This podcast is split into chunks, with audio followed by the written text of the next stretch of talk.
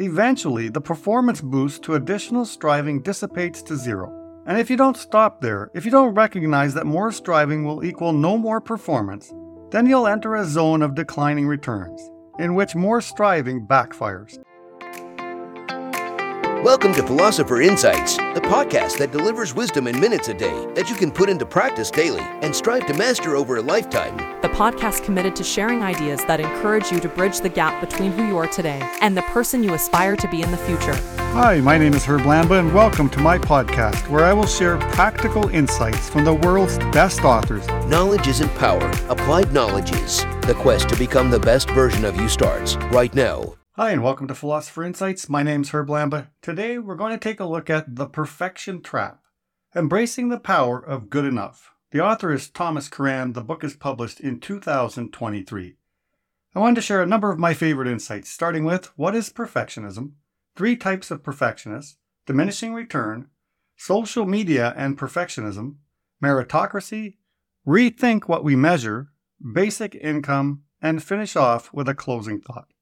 So let's start with the introduction. Quote Epidemics of burnout and mental stress mark our hectic times. We seem to be drowning in discontentment, submerged in the thicket of never enough, preoccupied with perfection because everyone else seems so effortlessly perfect. Deep down, we know this isn't a normal or natural way to exist. We understand, by virtue of being human, that no one is perfect or could ever be made perfect. And we recognize in our hearts, if not in our heads, that perfectionism's heavy armor is weighing us down. I too am a perfectionist, and if there's one thing I want this book to be, it's a souvenir of solace from one perfectionist to another. The more time I've spent learning about my own perfectionism, the perfectionism of those around me, and the results of research studies looking into perfectionism's effect on health and happiness, the more I've come to realize that our stories are born of essentially the same root.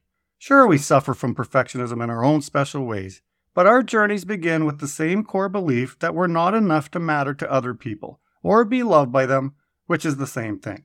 I hope reading this book gives you comfort. I hope it helps you to gain perspective over what perfectionism does to you and where it really comes from. I hope it gives you peace of mind knowing that none of this is your fault, that you are enough no matter how much your culture tries to convince you otherwise. End quote. Well, fellow listeners, I am thrilled to introduce you to the captivating world of The Perfection Trap, penned by the talented author Thomas Curran. This marks my inaugural experience diving into Curran's work, and I must say I am thoroughly impressed. The prologue's introduction instantly grabbed my attention, touching on a subject that silently affects so many of us, often without us even realizing the profound impact it can have on our lives. I am honored to share a handful of my favorite insights from this book. So, are you ready to embark on this enlightening journey? Let's dive in and explore the nuggets of wisdom that the perfection trap has to offer. Insight number one What is perfectionism? Quote, We're aware of perfectionism's collateral damage, counted in hours of relentless striving, untold personal sacrifices, and heaps of self imposed pressure. But that's sort of the point, isn't it? Perfectionism is the insignia of self sacrificial success in the modern culture, the badge of honor that conceals an altogether more fragile reality. By definition, perfectionism is an impossible goal. You can't measure it, it's often subjective, and it's destined to be forever out of reach for mere mortals like us. And since perfection is always beyond the possible, since chasing it is such an utterly hopeless quest, the cost for those who try must be very high indeed. For the perfectionist, success is a bottomless pit that depletes us in its pursuit, while the answer to that deeper question, Am I enough? is always over the horizon. And just like the horizon, it recedes as we approach. End quote. My personal introduction to the dangers of perfectionism came from Tal Ben Shahar in his great book, The Pursuit of Perfect, where he says, quote, Perfectionists reject everything that deviates from their flawless, faultless ideal vision and as a result, they suffer whenever they do not meet their own unrealistic standards. Optimists accept and make the best of everything that life has to offer. End quote. Being a perfectionist, it's like stepping into a tricky maze that can mess with your mind and life in ways you might not even realize. You know those times when you're constantly chasing after perfection? That little voice in your head that says, it's not good enough yet. Keep working on it. Well, that's the perfectionist bug sneaking in.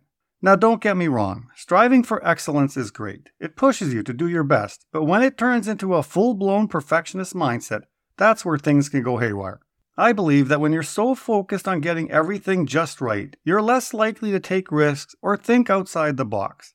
And that's where some of the most brilliant ideas come from the messy, imperfect process of trial and error. Insight number two three types of perfectionists. Quote, Perfectionism is characterized by deficit thinking. I'm not perfect enough, and therefore I must conceal my imperfections from everyone and all around me. The author dives into the incredible multidimensional model of perfectionism, a game changer in understanding our pursuit of perfection.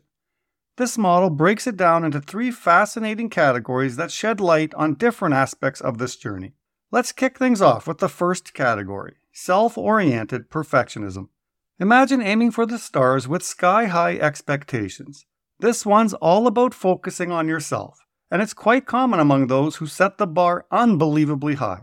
Imagine looking into the mirror and critiquing your performance or appearance, all in the quest for flawlessness. Now let's move on to the next piece of the puzzle other oriented perfectionism. Ever found yourself setting sky high standards for those around you? That's what we're talking about here. It's like being on a mission to uplift others to some superhuman level of perfection. Imagine this you're always looking out for imperfections in others, almost like a perfection detective. But guess what? We're all beautifully imperfect in our own unique ways. Embracing that is part of the magic of life. The final piece of the model is socially prescribed perfectionism. This is the feeling that a spotlight from the outside world is always shining on us, making us think we need to be flawless. This perception can be as tricky as an optical illusion. In this dimension, it's like the world is handing us a script of perfection and expecting us to play the role to the letter we start believing that everyone around us is holding a magnifying glass to our every flaw. The author takes you on a journey to unravel the intricacies of each dimension, and I'm here to cheer you on to take the plunge and explore the depth of his insights by reading the book. Insight number three diminishing returns. Quote, Perfectionists are like over fertilized crops. When fertilizer is first applied, the crops will readily absorb the chemicals and use them to hasten their growth. However, after growing a certain amount, the crops will become less and less responsive to additional fertilizer. Amount of fertilizer that would have grown the crops by inches when they were seedlings will scarcely grow them by a hair's breadth when they are ready to harvest. If more fertilizer is applied to eke out more growth, the crops will become poisoned and wither. You can't forever move forward without, at some point, reaching a threshold beyond which you end up wrecking yourself. Eventually, the performance boost to additional striving dissipates to zero. And if you don't stop there, if you don't recognize that more striving will equal no more performance, then you'll enter a zone of declining returns, in which more striving backfires. The author suggests that this is where perfectionists often find themselves, in the zone of declining returns. It's like trying to squeeze juice out of an already squeezed orange. It backfires. Your efforts might begin to strain your progress, creating a kind of counterproductive zone. As I reflect on the path I've traveled, particularly on how I embarked on this podcasting adventure, I can't help but see how the clutches of perfectionism held me back. I remember those early days when I got tangled up in a web of comparison, measuring myself against others in terms of their eloquence, the pristine sound of their recordings, and countless other details. I'll be honest, I haven't completely shaken off my perfectionist tendencies. But you know what? Taking that bold step to finally release the first episode of the podcast worked wonders. It's like a breath of fresh air, a breakthrough that nudged me closer to overcoming those tendencies that hold me back. Insight number four social media and perfectionism. Quote In 2021, Frances Haugen, a former Facebook product manager, leaked findings of an in house mental health deep dive to the Wall Street Journal. The deep dive was a triangulation of research methods focused on groups, surveys, and diary studies that Facebook carried out somewhere between 2019 and 2020. They were concerned about how Instagram impacted teens and wanted to know what effects it had on their mental health. The conclusions were alarming. One chart shows that about half of Instagram users feel the platform amplifies pressure to look perfect. Another reveals that about 40% of users say the platform makes them worry about not appearing attractive enough, wealthy enough, or popular enough. But perhaps the most disturbing slide of all was the leaked bar chart on thoughts of suicide. According to that, 6% of US teens and a staggering 13% of British teens told Facebook's researchers that spending time on Instagram was one reason why they felt like they wanted to kill themselves. End quote. In the digital age, social media has spun a web where the lives of others seem picture perfect, intensifying the rise of anxiety and depression among the youth. What's more concerning is that the very platforms responsible for this are now fine tuning their algorithms to serve our youngsters a constant stream of content that fuels their already troubled minds. Taking charge of this situation and standing by the next generation means guiding them through the perils of excessive social media and nudging them to uncover alternative avenues for joy and amusement. Quote, Sure, we can point to smartphones and say, that's why social media harms teens. But this charge doesn't help us understand why Facebook wouldn't hear the gravity of its own research, or why, despite all the evidence of harm, the industry as a whole is so vociferously resistant to change. Research shows that reducing social media based smartphone use for just an hour a day significantly decreases symptoms of depression and anxiety and increases happiness and health. End quote. My own family gives me so much grief for not being glued to my smartphone like a social media addict. I look at myself like a smartphone ninja, dodging unnecessary screen time and keeping my daily swipes in check. I've transformed my smartphone into a personal growth gadget as I listen to content to grow my mind while I take my morning walks. Insight number five meritocracy. Quote, Most young people are acutely aware of the hard work clause and they're made aware of it because we live in a culture that dresses success and failure, high class and low class, in the moral fabric of merit. Under this regime, which we call a meritocracy, you're expected to always prove yourself a someone of worth. The rules are quite clear and they're mercilessly drilled into you from childhood. The higher the value of your credentials, the more money you make, and the shinier new things you can buy to mark your status. Via endless assessments and tests and a knock on process of very public sifting, sorting, and ranking, young people are being taught to understand that the excessive pressures built into a meritocracy are simply the natural order of things. Whether they like it or not, they must continually benchmark themselves against others and understand that there's always more studying to do, higher goals to set themselves, and extraordinary grades to shoot for. That culture of excellence makes you reliant on the outcomes of your striving, and ultimately, it means you come to define yourself in the very strict and narrow terms of straight A's and nothing but straight A's. End quote. Back in 2017, they did this survey with Canadian youngsters, and guess what? More than half of the kids in elementary school, that's 55%, and even more high schoolers at about 62%, were all like, yep, We've got to be perfect with our schoolwork. It's like the school system's been telling them that getting A pluses isn't just good, it's like oxygen for survival in today's world. To shift the narrative away from obsessing over top grades, the author proposes a revamp of our education system. The new approach wouldn't be all about competition and rankings, but about arming everyone with the skills to lead meaningful lives on their terms, no matter where they start. This requires well equipped schools and fairly compensated teachers who can deliver top notch education across the spectrum. The emphasis would shift from chasing exam scores and rankings to fostering growth, curiosity, and learning. Quote, Put simply, education in a true meritocracy doesn't require young people to be perfect. It only asks that they have a passion and free ranging curiosity to take them in a forward direction toward goals that are truly theirs to decide. End quote. Insight number six rethink what we measure. Quote, in this book, I've tried to argue that perfectionism is a cultural phenomenon. Our obsession with perfection and the knock on toll perfectionism takes on our mental health and relationships is part of a deficit treadmill on which we're all forced to run, ever more frantically and with ever more tension, devoting more and more of ourselves to perfecting the things we think are imperfect. End quote. Right now, in this crucial time, let's hit the brakes instead of just keeping our foot on the gas. What we truly need is to slow down and take stock. Progress towards defeating perfectionism won't be substantial until we embrace this reality. It's not until we choose to heal ourselves, our communities, and our environment over chasing material possessions and gizmos. until we shift from rivalry to unity, from waste to conservation, and stop profiting from actions that hurt people or nature. In short, until we recognize that economic growth always comes with a cost, and it's not worth it if our well being and joy are on the line. Quote Democratic nations will always need metrics and benchmarks by which to measure their progress. In the wealthier ones, economic growth is ill suited to this challenge for the reasons we've just discussed.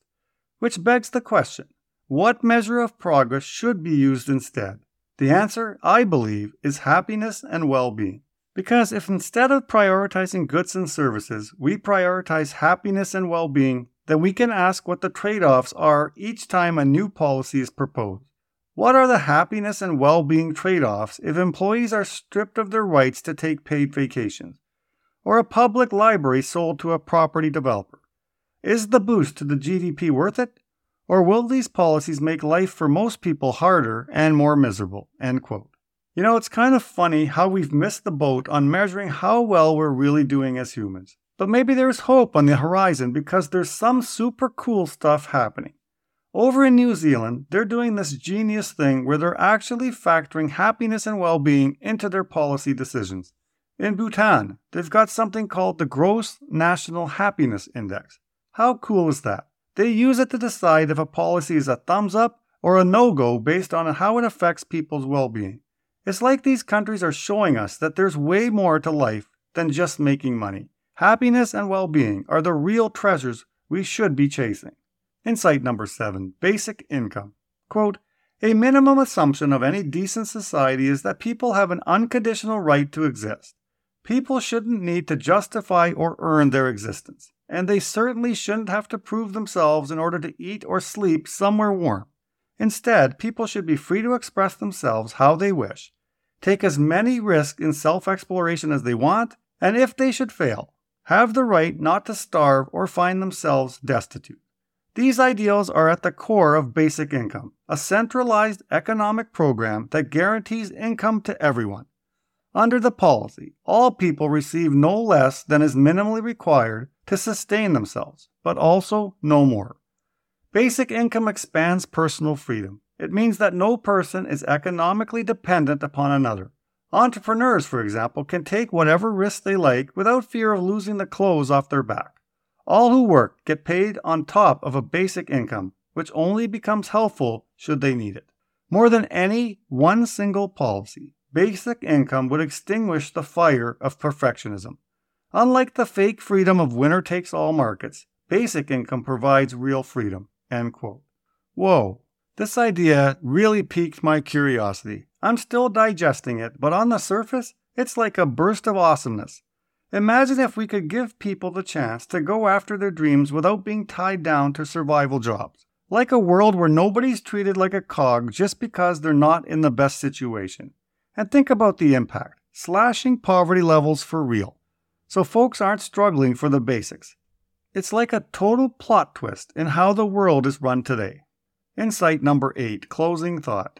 Quote, Reader, we are enough. Every last one of us. The lonely night porter at the Hind Hotel and the worn out engineer at the hydro plant. The hard up cleaner scrubbing muck from the bathroom floors and the frazzled banker cutting million dollar swap. Beneath our brittle exteriors, we're the same bone, flesh, and blood. If we could just accept that common humanity, if we could know that no one is perfect or could ever be made perfect, then we discovered that yearning, wanting, craving, and constantly trying to update, fix, and improve things are fleeting and meaningless conditions, and that their ubiquity in this culture disconnects us from the astonishing, animating spirit of our imperfections. You have the right to love and live contentedly inside your beautiful, imperfect self and your beautiful, imperfect planet. Fight for it. End quote. And that wraps up the insights I had to share from the Perfection Trap. Hopefully, one of these nuggets struck a chord and can help you level up your own life. Until next time, stay curious and keep embracing the wonders of knowledge. You've been listening to Philosopher Insights with your host, Herb Lamba. If you enjoyed this episode and you'd like to support the podcast, please share it with others, post about it on social media, or leave a rating and review. Thanks again, and I'll see you next time.